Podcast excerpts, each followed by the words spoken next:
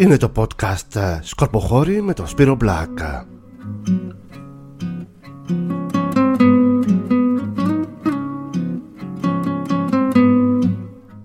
Φίλες και φίλοι καλησπέρα. Είχαμε καιρό να κάνουμε ένα podcast ε, και αφορμή είναι ένας πολύ καλός φίλος και συμπαραγωγός στο Λαβίτα Radio, ε, ο Θοδωρής Ακάλεστος. Το γνώρισα εκεί στα τρία χρόνια που ήμουνα ένας αξιολάτρευτος άνθρωπος που έφυγε πέρσι το καλοκαίρι από τη ζωή.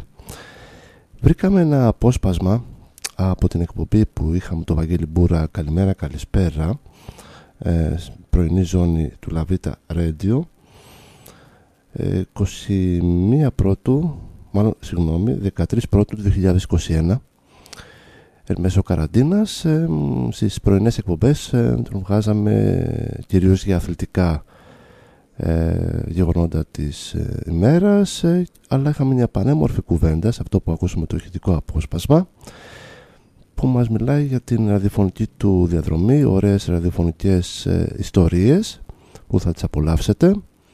Και ένας φόρος τιμής σε αυτόν τον άνθρωπο και θα ήθελα να ευχαριστήσω για την άδεια του ηχητικού τον κύριο Γιάννη Ταμπάκη τον ιδιοκτήτη του Λαβίτα Ρέντιο που με πολύ χαρά μου έδωσε για να κάνω αυτό το σημερινό podcast αφιερωμένο στον Θοδωρή Ακάριστο. Ο Θοδωρής Ακάριστος γεννήθηκε στην Αθήνα το 1960, σπούδασε Management και Marketing στο Κέντρο Διοικητικών Επιστημόνων, Βιβλιοθηκονομία στα ΤΕΗ Αθήνας ε, και Δημόσια Διοίκηση στο Πάντιο Πανεπιστήμιο. Τη δημοσιογραφική του καριέρα ξεκίνησε το 1992 στο αθλητικό τμήμα της εφημερίδας Τα Νέα, όπου παρέμεινε για 26 περίπου χρόνια μέχρι τη διακοπή λειτουργίας στο δημοσιογραφικό οργανισμό Λαμπράκη. Παράλληλα από το 1994 είχε αρχίσει τη συνεργασία του με τον τηλεοπτικό σταθμό Filmnet, το συνδρομικό κανάλι, ενώ το 1996 αποσπάθηκε στο αμυγός αθλητικό κομμάτι του σταθμού τον ε, Super Sport, όπου παρέμεινε ο αθλητικός ρεπόρτερ με ειδίκευση στο επαγγελματικό ποδόσφαιρο έως το 2006. Συνολικά έχει εργαστεί στο αθλητικό ρεπορτάζ για περισσότερα από 35 χρόνια, ενώ παράλληλα ήταν ε, και συντάκτης ραδιοφωνικός παραγωγός ε, και ενημερωτικών και μουσικών εκπομπών σε διάφορους ραδιοφωνικούς σταθμούς. Τελευταίος ε, ραδιοφωνικός σταθμός ήταν ο ιντερνετικός σταθμός Λαβίτα Radio. Είχε εργαστεί και στο γραφείο τύπου της ΣΑΕΚ για αρκετά χρόνια. Είχε επίσης συγγράψει και εκδώσει ένα μυθιστόρημα με τίτλο Το μίσος της αγάπης. Ο Θοδωρής Ακάριστος διέγραψε μια πολύ επιτυχημένη πορεία στον χώρο της αθλητικής μουσιογραφίας, δούλευε με πάθος και αγάπη για τον αθλητισμό και το επάγγελμα του δημοσιογράφου το οποίο υπηρέτησε πιστά με ήθος και προσήλωση στη διοντολογία του. Ήταν ένας εξαιρετικός συνεργάτης για όσου είχαν την τύχη να τον γνωρίσουν επαγγελματικά και ήταν ιδιαίτερα αγαπητός στους συναδέλφους του. Αυτά τα λίγα για τον Θοδωρία Κάλεστο που εμένα προσωπικά μου λείπει αρκετά όπως στους πολύ καλούς φίλους και ακροατές ε, που τον ακολουθούσαν σε εκπομπές και στα αθλητικά δρόμενα της χώρας. δεν το ξεχνάμε και μια και βρήκαμε αυτό ηχητικό απόσπασμα δεν έχουμε παρά να το απολαύσουμε για σένα Θοδωρία Κάλεστε. Δεν έχουμε μιλήσει καθόλου έτσι για την ραδιοφωνική σου πορεία. Τι έχεις να θυμάσαι από αυτά τα χρόνια στα FM. Ε, κοίταξε, η ραδιοφωνική μου πορεία ξεκίνησε από τα Μεσαία. Ε, ο, πρώτος, ο πρώτος μας σταθμός ήταν ε, στα Μεσαία ε, πριν αμέτρητα χρόνια, πριν πάρα, Καλά, πάρα πολλά χρόνια. Τότε, τότε που για να βγάλεις μία κεραία πρέπει να απλώσεις ένα τεράστιο σύρμα ναι, πάνω ναι, από ναι, ναι. σπίτια και κατοικίες και βγαίναμε νύχτα, δέναμε το σύρμα ε, σπάγκο σε μία πατάτα και αρχίζαμε από ταράτσα σε ταράτσα να πετάμε το σπάγκο αυτό και όταν φτάναμε εκεί στο μήκος που θέλαμε, αρχίζαμε να απλώνουμε το σύρμα και να το δένουμε. Εκεί έτσι ξεκίνησε η ραδιοφωνική μου πορεία και μετά ε, με το φίλο μου τον Κώστα το Μετιλινέο ξεκινήσαμε ένα σταθμό στα, στα, στα FM. Τότε δεν υπήρχαν οι σταθμοί στα FM ε, που ξεκινήσαμε εμείς. Παράνομοι ήταν όλοι, τα ραδιοφωνία έβγαιναν και μας κυνηγούσαν. Και η βασική μου, ε, ε, ε, αυτή η πορεία ξεκίνησε και έφτασε μέχρι τα 1984, 85, 86 και μετά ήρθε στη ζωή μου ο ηχό FM για πέντε χρόνια και στη συνέχεια ήρθαν στη ζωή μου και διάφοροι άλλοι σταθμοί, ο Αντένα, η Ερασπορ, ο, το, ο Sport FM, ο Steel FM, ε, ο Top FM, ήρθαν πάρα πολλοί σταθμοί στη ζωή μου, μέχρι που σταμάτησα το ραδιόφωνο ε, και ξαναεμφανίστηκα ε, πριν από τέσσερα χρόνια στο Λαβίτα Radio. Η καλύτερη σου στιγμή ραδιοφωνικά που έχεις να θυμάσαι και σου έχει μείνει χαραγμένη; Η καλύτερη μου στιγμή ραδιοφωνικά είναι στο, στο Νοηχό FM, όπου ήμασταν πέντε χρόνια, που ήταν μια ομάδα που προήλθε από τη διάσπαση του, του, του Star Radio και ξεκίνησε ο ηχό Star Radio, ο οποίος μετονομάστηκε σε ηχό FM συνέχεια. Εκεί ήταν και ο Αντώνης ο Πανούτσος, ήταν πάρα πολύ γνωστή και επώνυμη. Ήταν ο Αντώνης ο Πανούτσος, μια εκπομπή 10 δίσκοι και ουίσκι. Ήταν ο Δημήτρης ο Παπανότας, ε, ήταν ε, ο Ριχάρδος, ο Αλέξανδρος Ριχάρδος. Α, Αλέξανδρος Ριχάρδος, ναι, μπράβο. Ναι, ήταν ο Μάνος Θηρέος, ήταν ο Ανδρέας ο Κωνσταντινίδης που τον είχαμε κι εμείς. Ε, ήταν πάρα, πολλά, πάρα πολύ γνωστοί.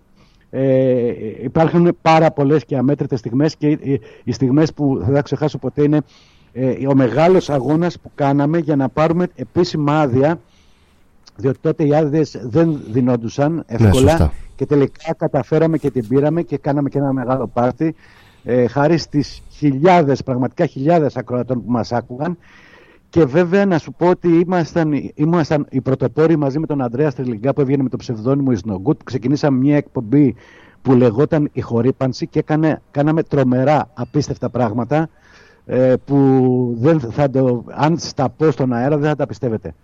Ε, Επίσης θυμάμαι ε, μια εκπομπή που ξεκίνησα ένα βράδυ 12, 12 η ώρα να κάνω εκπομπή και δύο η ώρα μπήκε μέσα ο Ανδρέας μενόμενος διότι είχε πάει σε ένα μαγαζί ε, στο κέντρο της Αθήνας και είχε μακριά μαλλιά και δεν τον άφησαν να μπουν και κρατήσαμε την εκπομπή μέχρι τις 10 το πρωί.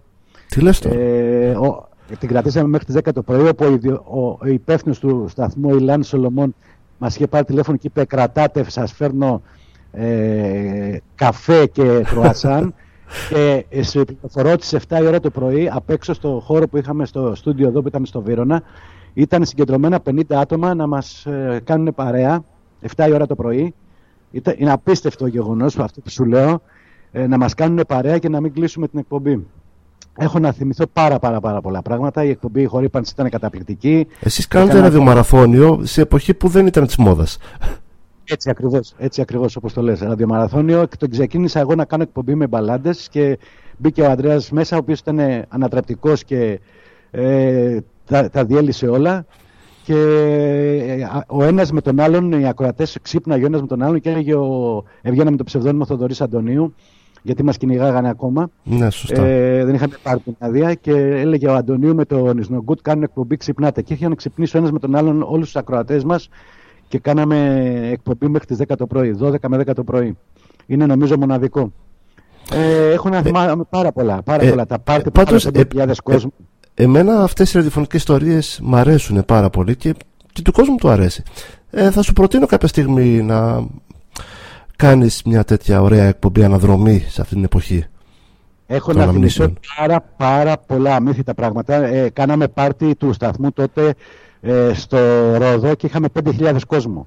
Δηλαδή δεν δε χώραγε ο κόσμος να μπει μέσα, μας παρακαλάγανε να μπει μέσα. Διότι τότε υπήρχε, ε, υπήρχαν οι κρατικοί, δύο οι κρατικοί ραδιοφωνικοί σταθμοί, ο 984 που ξεκίναγε ναι. και εμείς κανένα Μετά ακολούθησε ο Τζερόνιμο Γκρούβι, μετά δύο-τρία χρόνια εκείνης της δικής μας ακολούθησε ο Τζερόνιμο Γκρούβι και μετά ακολουθήσαν και οι υπόλοιποι. Ε, οι υπόλοιποι. Τη συχνότητά μας έγινε μετά Jazz FM ε, και την αγόρασε στο τέλος μετά το Jazz FM την αγόρασε ο Πέτρος Κωστόπουλος και έκανε το Νίτρο το Νίτρο 2,4 ναι. Mm-hmm. σε συγκίνησα. Λοιπόν ναι, ε, ωραία είναι όμως αυτά. Ναι ναι ναι πολύ πολύ συγκινήθηκα. Μπράβο ρε Θοδωρή, μπράβο ρε Θοδωρή, μ' αρέσουν, μ αρέσουν και εύχομαι ε, κάποια στιγμή να πούμε και περισσότερες ιστορίες, να έχουμε τον χρόνο να απολαύσουμε όλα αυτά τα ωραία και μακάρι να, φω... να φωνάξει κανένα από τα παιδιά, έτσι, να θυμηθεί τα παλιά. Σίω συμπληρώνω στο ραδιόφωνο που είναι και μεγάλη μου αγάπη γιατί έχω κάνει και 15 χρόνια τηλεόραση στην Νόβα ναι. στο Filmet στο, στο, ε, τότε ε, στο ραδιόφωνο ενεργά συμπληρώνω 25 χρόνια, 26 κάπου εκεί ε, ενεργά ε, γιατί είχα διακοπή. Για, ναι, αν το πιάσω την αρχή που ξεκίνησα μέχρι τώρα, είναι πάνω από 40 χρόνια, 40 τόσα χρόνια. Ε, αλλά ενεργά συμπληρώνω 25 χρόνια. Πάντως ο Λαβίτα Ρέντιο είναι πραγματικά μια τεράστια προσπάθεια και με συγκινεί πάρα πολύ γιατί μου θυμίζει εκείνα τα αγνά χρόνια γιατί είναι πραγματικά αγνός ραδιοφωνικός σταθμός. Ναι, θυμίζει κάτι. Βέβαια έχει διαφορά το τότε με το τώρα αλλά έχει και ε, κάποιες ομοιότητες σίγουρα. Έχει διαφορά και θα σου πω τη μεγάλη διαφορά. Τότε δεν υπήρχαν πολλοί ραδιοφωνικοί σταθμοί και είχαμε τεράστια ποσά ακροαματικότητας. Τεράστια. Αρκεί να σου πω μια ιστορία. Ε, κάποια στιγμή είχα ε, ένα, είχα κάποια ξαδέρφια στην ε, Αυστραλία και επειδή ήμουν άρρωστος με τα δισκάκια μου στέλνανε δισκάκια από την Αυστραλία. Μέσω ταχυδρομείου κάνανε δύο μήνες να έρθουν. Είχαν βγάλει ένα κομμάτι η YouTube, το Thrust Trampoline and the Party Gear, το οποίο δεν είχε κυκλοφορήσει στην Ευρώπη, αλλά στην Αυστραλία και μου είχαν στείλει το είχα χάρη συμπεριέλωσος στην ραδιοφωνό και κάποιος που είναι μεγάλος βέβαιος ραδιοφωνικός παραγωγός με πήρε τηλέφωνο και μου είπε επειδή δεν μου και το έστειλα και πραγματικά είπε και το όνομά μου στην εκπομπή του και εντάξει, θα καταλαβαίνεις ότι αυτά σε συγκινούν ιδιαίτερα. Θα μπορούσε να γράψει βιβλίο άνετα. Άνετα, άνετα, άνετα. Το ραδιόφωνο θα, και για το ραδιόφωνο θα μπορούσα να γράψω ναι, βιβλίο. Ναι, ναι, Όπως και για, τα, και για τα αθλητικά θα μπορούσα να γράψω βιβλίο. Ε, αλλά αυτή τη στιγμή όμως γράφω βιβλίο, το δεύτερο μου το ετοιμάζω. Εκτός από αυτά που έχω ήδη έτοιμα, γράφω για το δεύτερο που θα εκδοθεί θα είναι ε, αστυνομικό το οποίο πραγματικά θα σας συγκλονίσει. Ωραία, ωραία, ωραία. ωραία. Το περιμένουμε, το περιμένουμε με αγωνία και με χαρά. Αυτή τη στιγμή προέχει ε, το ε, Σίγουρα, ναι. ίσως της αγάπης που έχει εκδοθεί και περιμένουμε την ε, συμπαράσταση και ευχαριστώ τον κόσμο για τη συμπαράσταση ε, για αυτή που δείχνει στο βιβλίο μου και πραγματικά είναι συγκινητική. Αν ε, σκεφτεί κανείς τις, ε, ε, τις συνθήκες που επικρατούν με τα κλειστά βιβλιοπολία και τις παραγγελίες ε, που γίνονται μέσα στα δικτυακά. Δηλαδή, βλέπω σήμερα ένας φίλος μου, Τάσος Αλεξίου, ανέβασε δημοσίευση, ήρθε και σε μένα και τη δημοσίευσα και εγώ στο προφίλ μου. Κάθε μέρα μου στέλνουν φίλοι που πήραν το βιβλίο μου διαδικτυακά, δηλαδή μέσω παραγγελιών με email. Ήταν το podcast Σκορποχώρη με τον Σπύρο Μπλάκα.